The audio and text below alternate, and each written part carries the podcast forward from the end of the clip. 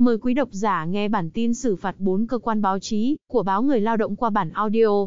Cục Báo chí, Bộ Thông tin và Truyền thông đã ban hành 4 quyết định xử phạt vi phạm hành chính đối với hành vi thông tin sai sự thật của 4 cơ quan báo chí.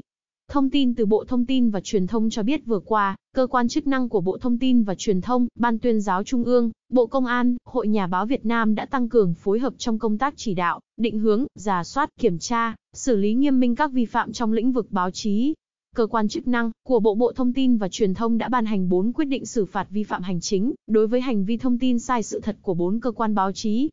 Cụ thể, Cục Báo chí đã ban hành 4 quyết định xử phạt vi phạm hành chính đối với hành vi thông tin sai sự thật của 4 cơ quan báo chí.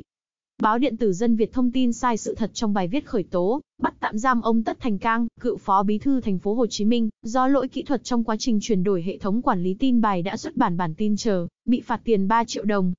Báo điện tử Tổ quốc thông tin sai sự thật trong bài viết về hội thảo khoa học Chủ tịch Hồ Chí Minh, người sáng lập nhà nước Việt Nam Dân Chủ Cộng Hòa, bị phạt tiền 12 triệu đồng.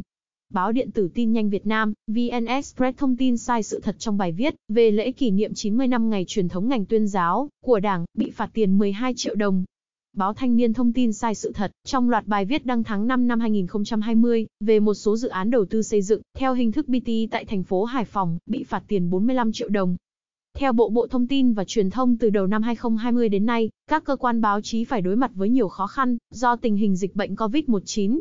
Bên cạnh việc tìm kiếm giải pháp hỗ trợ cơ quan báo chí vượt qua khó khăn, Bộ Bộ Thông tin và Truyền thông xác định nhiệm vụ tăng cường kiểm tra, xử lý các sai phạm trong hoạt động báo chí nhằm nâng cao hiệu lực, hiệu quả công tác quản lý nhà nước và bảo đảm cơ quan báo chí chấp hành đúng quy định của pháp luật. Cảm ơn quý độc giả đã nghe hết bản tin của chúng tôi, xin chào và hẹn gặp lại.